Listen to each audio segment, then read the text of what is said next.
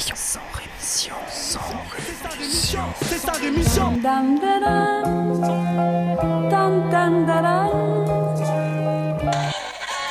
Cracheur de mon sang rémission. Des médias en masse, leur discours fout des audits. Tu parles du bruit et des odeurs, les plus polis parlent d'exotisme.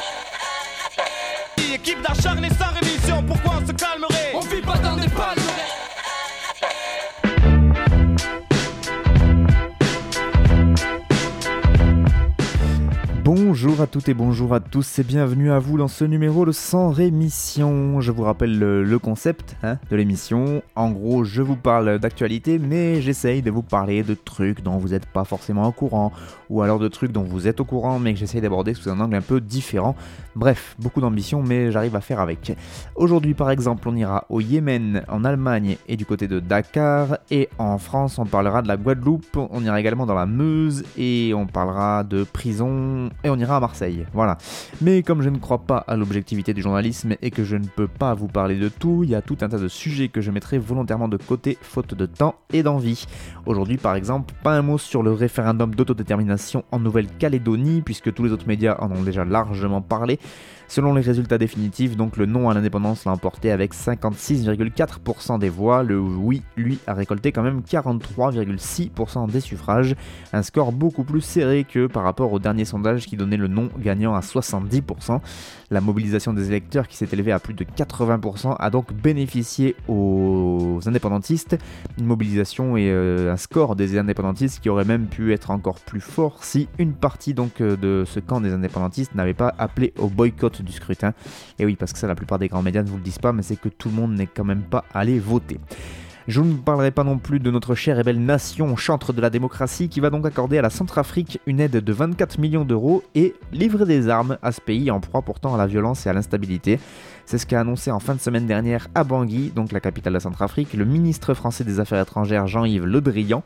24 millions d'euros donc en 2018 pour, je cite, contribuer à des paiements d'arriérés de salaire et de retraite, développer les territoires proches du Cameroun touchés par d'importants déplacements de population et installer des ponts afin de désenclaver plusieurs régions centrafricaines et 1400 fusils d'assaut pour, bah voilà, vous savez, pan pan, tout ça. hein. Nous le faisons dans le cadre strict, respectueux et transparent des Nations Unies, dans une transparence totale à la fois sur l'origine, sur l'acheminement et sur la livraison, a affirmé Jean-Yves Le Drian. Bon bah ça va alors, du coup si c'est transparent, on peut livrer des armes, tout va bien. Pas un mot non plus dans ce sans rémission sur Lourdes, où, cette année, les invités des évêques catholiques étaient plutôt particuliers.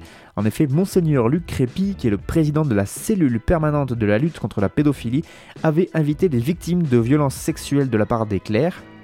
Huit d'entre elles, donc de ces victimes, hommes et femmes, et ont donc été conviés à témoigner devant les 118 prélats qui étaient répartis en quatre groupes à l'occasion de l'assemblée plénière d'automne des évêques de France.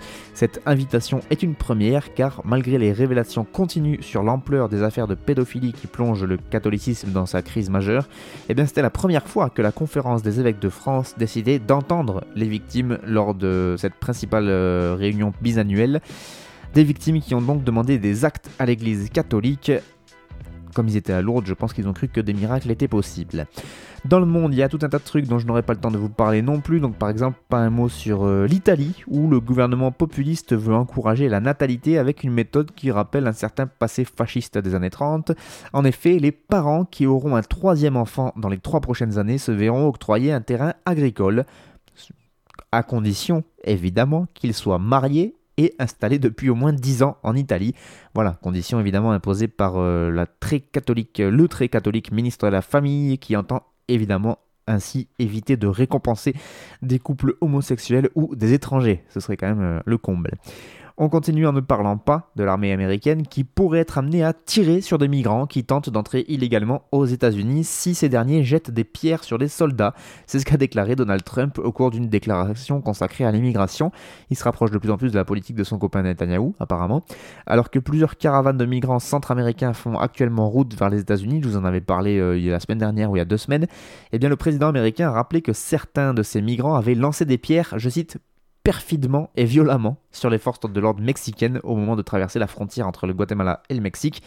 Eh bien, il a déclaré donc qu'avec les soldats américains, ça se passerait pas comme ça et que s'ils recevaient des pierres, ils pourraient tirer à balles réelles sur les migrants.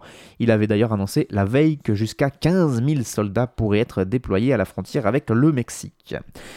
Je ne vous parlerai pas non plus du Brésil, où le président d'extrême droite Jair Bolsonaro a donc confirmé qu'il voulait transférer l'ambassade du Brésil en Israël de Tel Aviv à Jérusalem, une mesure hautement polémique qui avait déjà été mise en œuvre au mois de mai dernier par son homologue américain Donald Trump. Va pas falloir qu'il essaye de limiter trop longtemps celui-là. Par ailleurs, sachez que le député d'extrême droite Onyx Lorenzoni devrait être le futur chef d'un gouvernement qui sera réduit à une quinzaine de ministères contre plus de 30 actuellement. Il va donc y avoir des fusions de ministères et par exemple le ministre de l'Agriculture aura également en charge la protection de l'environnement, une mesure plus que controversée quand on sait euh, comment ça se passe un peu l'agro-industrie au Brésil. Ça confirme ainsi euh, l'intention de Bolsonaro de favoriser le développement économique de l'Amazonie au détriment de la forêt vierge et à mon avis donc ça va continuer à déboiser et voire amplifier la déforestation à tout va. Enfin, je ne vous parlerai pas de cette année, un record pour les milliardaires. Et oui, en 2017, donc euh, l'année dernière, leur nombre a explosé tout comme leur fortune. Selon une étude publiée en fin de semaine dernière par UBS, c'est donc pour la cinquième année consécutive la plus importante banque de Suisse qui a comptabilisé les plus grosses fortunes de ce monde et pour la première fois, on a passé le cap. Il y a plus de 2000 milliardaires sur la planète. C'est beau quand même. C'est la plus forte croissance jamais observée selon UBS que donc la banque explique notamment par un haut niveau d'entrepreneuriat à travers le secteur des nouvelles technologies. C'est comme ça qu'ils expliquent donc euh, l'explosion du nombre de milliardaires sur la planète. Voilà, on est bien content de le savoir.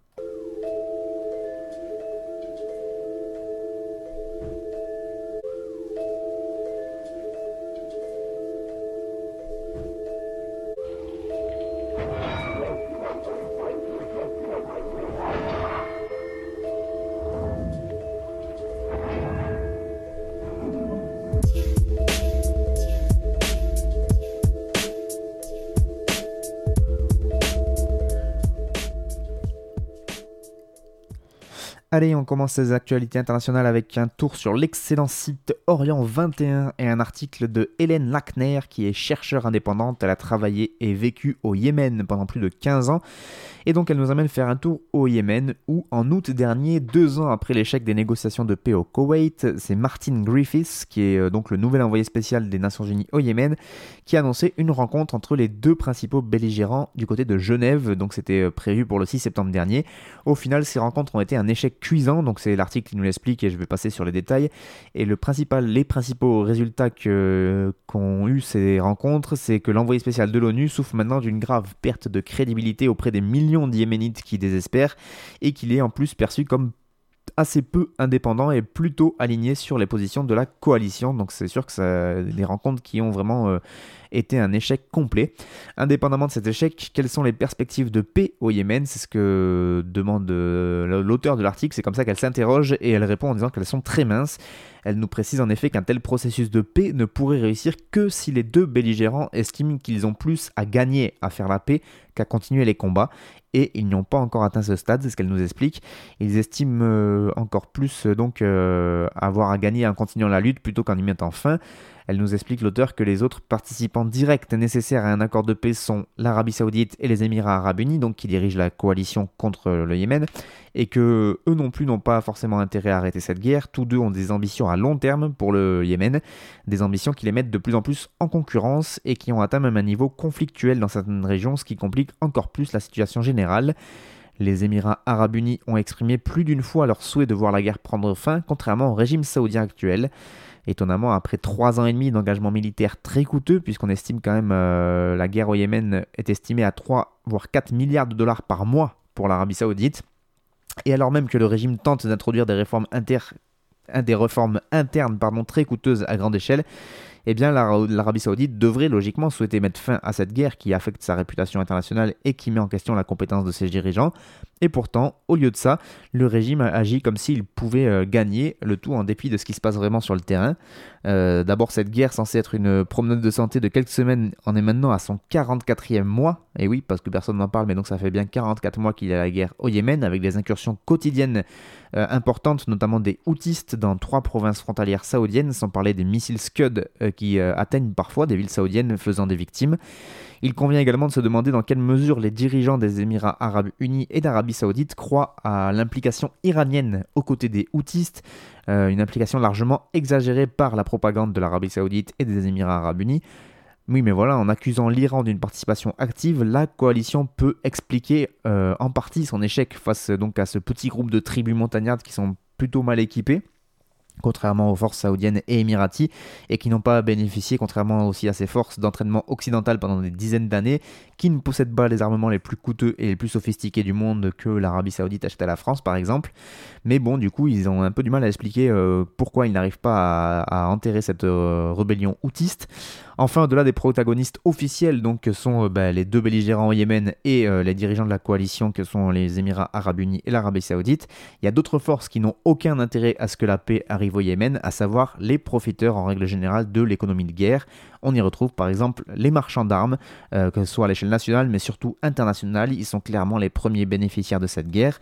En approvisionnant les belligérants en matériel de toutes sortes, les principaux pays vendeurs d'armes portent une grande responsabilité dans la continuité de cette guerre, et en tête des fournisseurs, on retrouve évidemment les États-Unis, le Royaume-Uni et la France. Et oui, et pour finir sur ce sujet, sachez qu'encore ce week-end, des dizaines de rebelles outils ont été tués euh, dans des combats et des frappes aériennes sur la ville de Hodeida, une ville portuaire stratégique de l'ouest du Yémen. On continue en Allemagne, cette fois plus précisément à Hambach. J'ai pas du tout l'accent allemand. Hambach, je crois qu'on dit comme ça. Euh, bref, cette ville de Hambach près de Cologne qui est devenue le symbole de la lutte contre les énergies fossiles qui dévastent le climat. En effet, le week-end dernier, une grande manifestation de désobéissance civile a réussi à bloquer cette mine. Le but, euh, c'est d'en finir avec le charbon, évidemment. 6500 activistes écologiques étaient venus de toute l'Europe, dont plus de 300 Français, et donc se sont retrouvés avec ce but-là, euh, participer à la plus grande action de désobéissance civile de masse organisée contre le charbon en bloquant donc les infrastructures de la mine d'Ambach. Celle-ci est une grande mine à ciel ouvert qui est exploitée par le géant allemand de l'énergie RWE. Des écologistes d'ailleurs y luttent depuis des années pour préserver notamment une magnifique forêt qui est peu à peu détruite par l'avancée de la mine et pour ceux qui ont suivi le mois dernier, un militant est mort lors d'une opération d'évacuation menée par la police. L'action qui a eu lieu ce week-end est, organisée par le collectif Ande Gelande, ce qui signifie jusqu'ici et pas plus loin. Et donc elle a été un grand succès. C'est la plus grande action euh, pour la justice climatique que l'on ait jamais vue en Europe, selon même la porte-parole d'Ande Gelande, Carolina Drevo. La mobilisation a eu lieu seulement trois semaines après la publication d'un rapport du GIEC, du groupement d'experts intergouvernemental sur l'évolution du climat, sur les effets d'un réchauffement climatique de plus 1,5 degré. Et donc, selon ces experts du GIEC, sortir des énergies fossiles qui sont responsables de 75% des émissions de gaz à effet de serre est une priorité absolue si l'on veut espérer contenir le réchauffement climatique à 1,5 degré. Je vous conseille fortement d'aller voir les vidéos de cette manifestation où on voit les manifestants qui font tourner en bourrique, comme on dit, les forces de l'ordre. C'est plutôt jouissif. On finit avec un tour du côté de Dakar, la capitale sénégalaise qui a accueilli la cinquième édition du Forum international de Dakar sur la paix et la sécurité en Afrique, avec pour cette année le thème principal le développement durable du Sahel. Pas une mince affaire. En trame de fond et en fil rouge, on retrouvera évidemment, on retrouve pardon, euh, la, problématique du lien entre la sécurité et le développement de cette région du Sahel et du, et du Sahara, qui sont le théâtre de pas mal d'opérations militaires, qu'elles soient régulières ou ponctuelles. Il existe aujourd'hui un consensus parmi tous les acteurs pour que la réponse militaire contre le terrorisme qui a commencé avec la guerre au Mali en 2013 était certes nécessaire mais pas suffisante pour stabiliser la région et pour mettre en place une sortie de crise durable. C'est Hugo Sada qui déclare ça, il est conseiller du président de la Compagnie européenne d'intelligence stratégique qui est l'opérateur logistique du forum. Mais oui parce que c'est les Européens en fait qui viennent expliquer aux Africains comment il faut faire la sécurité sur leur territoire. Nous savons tous qu'il n'y a guère de recettes miracles, mais il fallait lancer cette réflexion. C'est ce que déclare là le colonel Frédéric Garnier, qui lui aussi est de la partie. Il est responsable Afrique à la Direction générale des relations internationales et stratégiques au ministère des Armées.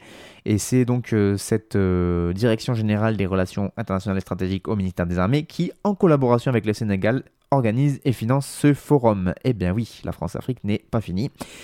Le programme du Forum de Dakar 2018 proposait donc trois thématiques liées à la problématique du développement souligné dans des précédentes éditions, à savoir protection de droits et libertés dans le contexte de lutte contre le terrorisme et l'extrémisme violent, coopération internationale pour une paix durable et partenariats multilatéraux en matière de renseignement et enfin, lutte contre le cyberterrorisme.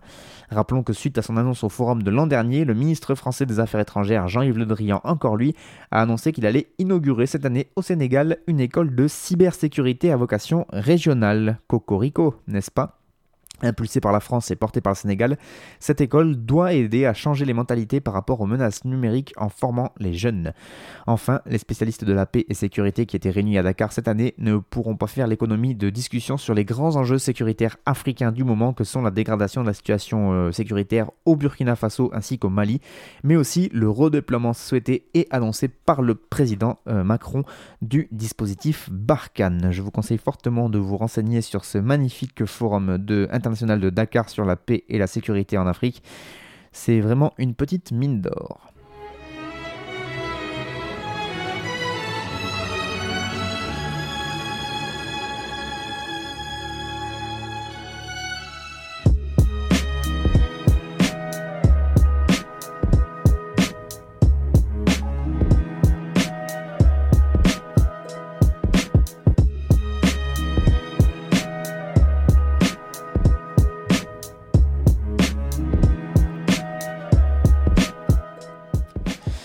On continue euh, avec les informations nationales et on va les commencer en Guadeloupe. Et oui, il n'y a pas que la Nouvelle-Calédonie qui est euh, dans le giron colonial français, il y a aussi la Guadeloupe et forcément, hein, ces régions, plus elles sont loin de Paris, plus elles sont moins bien traitées par la métropole. Et donc au cœur des Antilles, la Guadeloupe, qui est surnommée l'île aux belles eaux, qui est très sympa comme surnom a priori, mais en ce moment c'est surtout très faux. C'est même un beau paradoxe. En effet, sur cette île de la Guadeloupe, l'eau est coupée plusieurs fois par semaine et la population doit s'adapter et stocker des bonbonnes dans leur maison. La vie de milliers d'habitants est bouleversée par cette eau qui n'arrive que par intermittence. Ce n'est pas là une question de ressources puisque l'île produit trois fois plus d'eau que nécessaire. Le problème concerne donc les infrastructures et la vétusté surtout du réseau. Chaque jour, d'importantes fuites sont constatées. Sous le bitume, l'eau coule à flot, les tuyaux vieux de 50 ans n'ont jamais été rénovés. Les conséquences sont impressionnantes, du coup, entre 60 et 80% de l'eau produite sur l'île n'atteint jamais les robinets car elle se perd dans les canalisations. Les habitants sont aujourd'hui à bout et en colère, ils reçoivent des factures qui ne correspondent pas du tout à leur consommation réelle. Selon un rapport interministériel, ce réseau vétuste est pointé du doigt ainsi que la grande diversité des propriétaires du réseau. Il y a 6 propriétaires au total, ce qui explique qu'ils ne font pas les travaux. Les premiers travaux ont quand même commencé. Il y a 17 km de canalisation qui sont à refaire, mais euh, le plus gros de ces travaux ne, seront pas refaits avant 2020. Voilà, vous imaginez une, une, région de France métropolitaine dans la même situation, eh bien a priori ce serait complètement impossible et euh, le gouvernement prendrait les choses en main si ce n'est pas le cas des entreprises qui font ça. Eh bien a priori quand c'est en Guadeloupe ça passe quand même beaucoup mieux. On part en direction de la Meuse maintenant pour parler de CIGEO, ce projet d'enfouissement des déchets nucléaires dans le nord-est du pays. Et pour ça, je vous conseille la lecture de l'article paru sur le site de Bastamag, un article de Jérôme Torel. En effet, depuis la naissance de ce projet de ce centre d'enfouissement des déchets nucléaires dans le sous-sol de Bure, l'argent public coule à flot euh, dans le département en finançant des infrastructures, des projets de développement local en tout genre. Pour les communes situées dans un rayon de 10 km autour du site, c'est le jackpot, l'argent abonde directement chaque année le budget municipal au prorata du nombre d'habitants. Euh, mais en même temps ça aussi dégueulasse et dramatique que ce soit, on était déjà au courant, il y avait déjà eu un article dans Bastamag et dans plein d'autres euh, sites qui avaient expliqué euh, donc cette presque ce chantage à l'argent. Non, ce que l'article de Bastamag nous apprend, c'est qu'en 2012-2013, un sénateur a fait bénéficier euh, le jackpot à des communes extérieures au périmètre, le tout pour plus de 3,6 millions d'euros quand même. À l'origine de cette opération, donc il y a la cagnotte de 60 millions d'euros de subventions qui est déversée tous les ans pour, entre guillemets, accompagner le projet CIGEO. Et donc sur place, on a un élu local depuis 1985 qui a été élu sous diverses étiquettes centristes. Il s'appelle Christian Namy et il est au centre de cette, affaire puisque cet homme politique est devenu président du conseil départemental de la Meuse en 2004 et a ensuite été de 2011 à septembre 2017 un des deux sénateurs du département avant de soutenir la candidature d'Emmanuel Macron à la présidentielle. Et donc c'est sous son autorité qu'ont été réorientés en deux ans près de 3,7 millions d'euros. Il n'est pas question ici de dessous de table en liquide ou autre dissimulation. C'est sous l'autorité de l'élu qu'une partie des fonds d'accompagnement du projet CIGEO, qui sont donc destinés, je vous le rappelle, à favoriser son acceptabilité par la population, notamment en, finançant généreusement des infrastructures locales, eh bien ces thunes-là ont été réaffectées au budget de petites communes qui, a priori, n'y avaient pas le droit. Il se trouve par ailleurs, et comme par hasard, que les élus locaux qui réclamaient cette faveur et qui ont eu des faveurs de la part de M. Nami étaient aussi des grands électeurs de ce même Christian Nami, et donc les grands électeurs, je vous le rappelle, ce sont les seuls habilités à voter dans le cadre des élections sénatoriales. Il y a les conseillers généraux, les maires et conseillers municipaux des communes rurales du département. Les dernières tractations se sont même déroulées alors que Christian Ami était en pleine campagne électorale sur la période 2010-2011. Il est resté 10 ans à la tête du conseil départemental de la Meuse, donc entre 2004 et 2015. Il a été à, l'époque désigné d'office président du GIP, c'est le groupement d'intérêt public euh, Objectif Meuse, qui était chargé de répartir les subventions donc, euh, que donnait euh, le projet CIGEO dans ce petit coin de la Lorraine. La loi notamment du 28 juin 2006 sur la gestion durable des matières et déchets radioactifs devait encadrer la manière dont chaque GIP distribuait les subventions. Euh, donc le GIP instruit des dossiers proposés par des communes, des communautés de communes, des organismes publics ou parapublics comme des centres de maisons de santé, des maisons de retraite, des agences HLM, etc. Mais aussi des, associations ou encore par des entreprises privées. Et donc ce GIP décide quels projets seront financés. La loi autorise également le versement de dotations directes au budget de communes euh, sans qu'elles aient besoin de passer par la commission, à condition que ces municipalités soient distantes de moins de 10 km du site de l'Andra. Et cela, comme je vous le disais au début, au prorata aussi de leur population. Pour ces communes, donc pas besoin de monter de dossier, chaque année l'argent tombe directement dans le budget. Sauf que dans ce périmètre, il n'y a que 15 villages en Meuse et 18 en Haute-Marne, et donc ces communes touchent environ 490 euros par habitant et par an. Donc cumulé, euh, par exemple pour le département de la Meuse, ces dotations représentent 1,8 million d'euros, soit quand même 6% de l'enveloppe annuelle du GIP, et euh, pour la Haute-Marne, c'est 1,3 million d'euros. Or, dans la Meuse, donc, euh, où M. Nami euh, a, œuvré, le GIP a délibérément abondé le budget de communes qui était pourtant exclu de ce périmètre défini par la loi, euh, le tout évidemment à des fins électoralistes, vous l'aurez compris. Jérôme Torel, l'auteur de l'article sur Bastamag, nous explique à la fin de son article qu'il a sollicité la réaction de Christian Nami Bizarrement, aucune réponse, et donc le journaliste de conclure son article de cette fort belle manière, je le cite, ouvrez les guillemets. Alors que le palais de justice de Bar-le-Duc est plus souvent occupé à juger des militants pour leurs actions supposées contre CIGEO, il serait intéressant de connaître également la position de la justice sur ces petits arrangements entre élus locaux. C'est vrai que ce serait pas mal intéressant quand même, hein, n'est-ce pas? Allez, on va maintenant parler des prisons et notamment du GENEPI, cette association étudiante qui vient en aide aux prisonniers. Euh, c'est une des plus grosses associations qui intervient en milieu carcéral et pas une des plus révolutionnaires hein, dans le style. Et pourtant, l'État a décidé de lui mettre des gros bâtons dans les roues. Maxime Boyer, le président de cette association Génépi, parle lui-même d'une sanction politique. En effet, d'après le journal Le Monde, l'administration pénitentiaire a décidé de mettre fin en septembre à la subvention qu'elle accordait jusqu'alors à cette association étudiante d'aide aux détenus. Une rupture qui signifie l'arrêt d'une contribution quand même de 50 000 euros par an pour l'association qui emploie actuellement 4 personnes et qui mobilise quelques 800 bénévoles. Donc on imagine bien que 50 000 euros euh, en moins, ça va être compliqué après de payer les gens. Euh, selon l'administration pénitentiaire, les raisons de cet arrêt sont un désengagement du GNEPI avec une baisse régulière de ses interventions en détention, moins de temps consacré à l'enseignement des détenus et à des attaques directes contre l'État et ses personnels. Face à ces critiques, Maxime Boyer, donc président du GNEPI, rappelle que la convention qui lie le GNEPI à l'État garantissait l'indépendance de chaque parti et la liberté d'expression. Donc euh, apparemment, c'est pas tout à fait le cas. Dans le but de faire revenir la chancellerie sur cette décision, il y a plusieurs assauts comme le Secours catholique ou l'Association nationale des visiteurs de prison qui ont co-signé une lettre adressée le 26 octobre dernier au directeur de l'administration pénitentiaire pour s'inquiéter de l'arrêt de cette convention. On finit en parlant de La Plaine à Marseille, où Gérard Chenoz, le président de la Soleam, qui est le maître d'œuvre du chantier de cette place de La Plaine, a fait installer des palissades en béton autour du chantier, et ce afin de pouvoir continuer les travaux donc sur cette plaine euh, qui est euh, la place Jean Jaurès pour le nom officiel. Il a mis des, gros, des grosses palissades en béton donc tout autour pour que le chantier se déroule sans accroc, le tout pour un coût de près de 400 000 euros. Ces travaux font en effet l'objet d'une forte résistance depuis leur lancement le 11 octobre dernier. On va aller faire un tour sur l'excellent journal marseillais CQFD qui est disponible en version papier et quelques articles sont disponibles sur euh, son site internet, notamment un extrait d'un article donc euh, sur cette question de la plaine. Je vais vous lire un extrait donc euh, de, cet article qui lui est paru euh, donc euh, sur ce site. Je, j'ouvre les guillemets. La mairie y croyait dur à son opération table rase sur la plaine, et la mort dans l'âme, le quartier s'y préparait. Une fois chassés les gens du marché, la résistance allait faiblir. Gérard Chenoz, adjoint les Républicains au grand projet d'attractivité et maître d'œuvre des travaux de la requalification de la place Jean Jaurès, s'en était vanté auprès du site Mars Actu. Une zarde sur la plaine? Dans dix jours, c'est fini. Il aura finalement fallu un mois riche en surprises et un mur de béton de 2,50 m de haut ceinturant l'esplanade pour que le chantier puisse démarrer vraiment. Le Marseille populaire n'a pas dit son dernier mot. La bagarre va être longue et puisera ses forces dans le besoin pressant d'espace commun. Elle sera culturelle dans le sens le plus puissant du terme. Le quartier prend date et fait corps contre un chantier Attila de 2 ou 3 ans. Des quartiers comme Noailles, Belzins, La Plaine sont bien plus que la survivance paupérisée d'époques révolues. Ils sont la persistance de fructueuses frictions, de surprenantes rencontres, de débrouilles et de connexions populaires, de la présence têtue de populations jugées illégitimes qui, en se fabriquant une vie, habitent et font vivre la ville.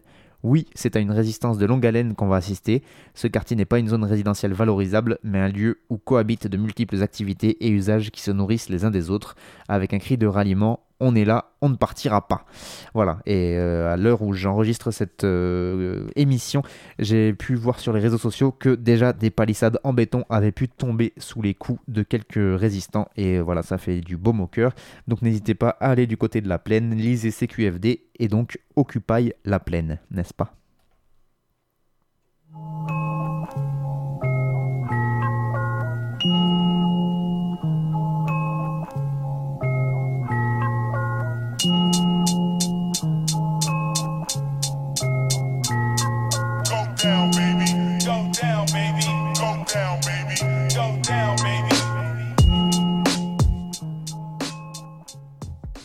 C'est la fin de son émission pour cette semaine. Merci encore beaucoup à vous de l'avoir suivi. Au pause musicale, c'était le beatmaker Goumar, G-O-O-M-A-R. Je vous conseille fortement d'aller découvrir son travail si cela vous a plu.